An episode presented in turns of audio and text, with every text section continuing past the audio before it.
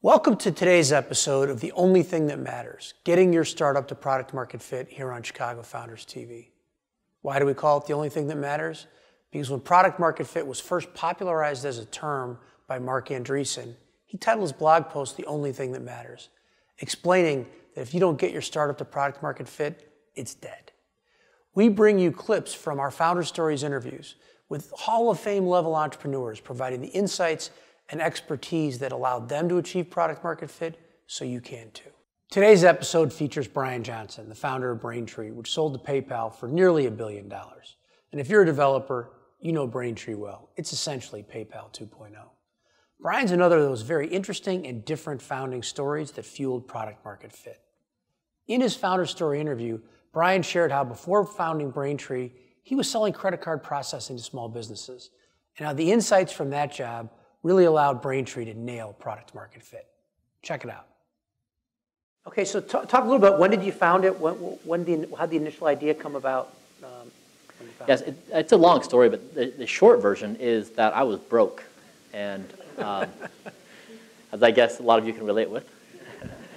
um, I was pursuing another company that I'd started, and we were two years in uh, without any money, and it wasn't a clear horizon of making money. And so, uh, desperate, uh, married and with a child, I emailed the 50 richest people in where I was living, Utah, and I asked them if I could you know, come work for them as their sidekick. told them I was young and smart and ambitious, and I could just do whatever they wanted me to. Um, because I needed some flexibility to work on my other uh, business, and no one responded.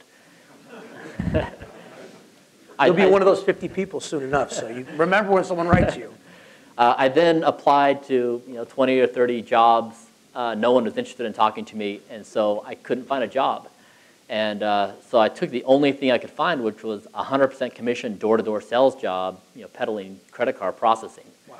And it was really painful. Uh, you know, going into the door, right when I walked in, you know, the owners would typically say like, "Oh, you're the fourth guy today that's coming here to try to sell me something. What do you have?" And I'd say, "Well, you know, credit card processing. It'd be even worse. Like, oh, every guy that comes in here, you know, takes advantage of me as dishonest. What's, so what's the closing rate on credit card processing or even door opening rate? Must be tough. Yeah, it was terrible. Um, but what I did figure out is that um, the, the credit card processing industry is this unregulated space. There's no requirements to get in the game. There's no one overseeing the, the industry. And so you had all these unscrupulous providers. It's, and it's also very complex. So people could take, take advantage of, of business owners. And uh, what I figured out is that if I could package honesty, transparency, and good customer support, that sold. And so my pitch was I'd say, if you give me five minutes of your time, I guarantee you I'll win your business. And oftentimes it was intriguing for them to hear, like, what's this guy going to offer me, right? That would be so convincing that I would say, sure, right? I would switch again. And I'd open my pitch book and I'd walk them through um, from A to Z how the industry worked, who the providers were, what they did, what they did differently. And I was just honest. And I told them how it was. We didn't really have any secret sauce as a company. It was, we had the same products everyone else did. And, um, was this a software company or more of a service so provider? More of a, a, provider, like a network, like a Verizon or AT&T. And, um, but despite that, people bought it because it was a unique pitch. And I became the company's number one salesperson. I broke all their sales records in the first 12 months, part-time. Uh, they had 400 nationwide, and it's just this formula of honesty, transparency, and good support. And uh, it resonated with people. And so I, I started Braintree based upon that principle of doing the same thing in the online world that I was doing in the uh, card present world. And, and you know, one of the things you see people who come out of um, industries is sometimes the company starts with more of a sales and marketing element than a tech yeah. element.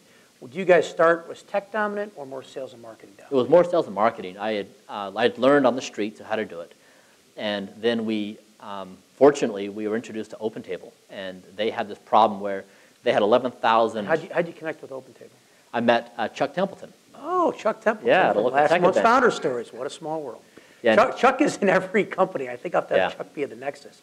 He's the Kevin Bacon of the Chicago startup scene. uh, he does great stuff, though, much better than Kevin Bacon.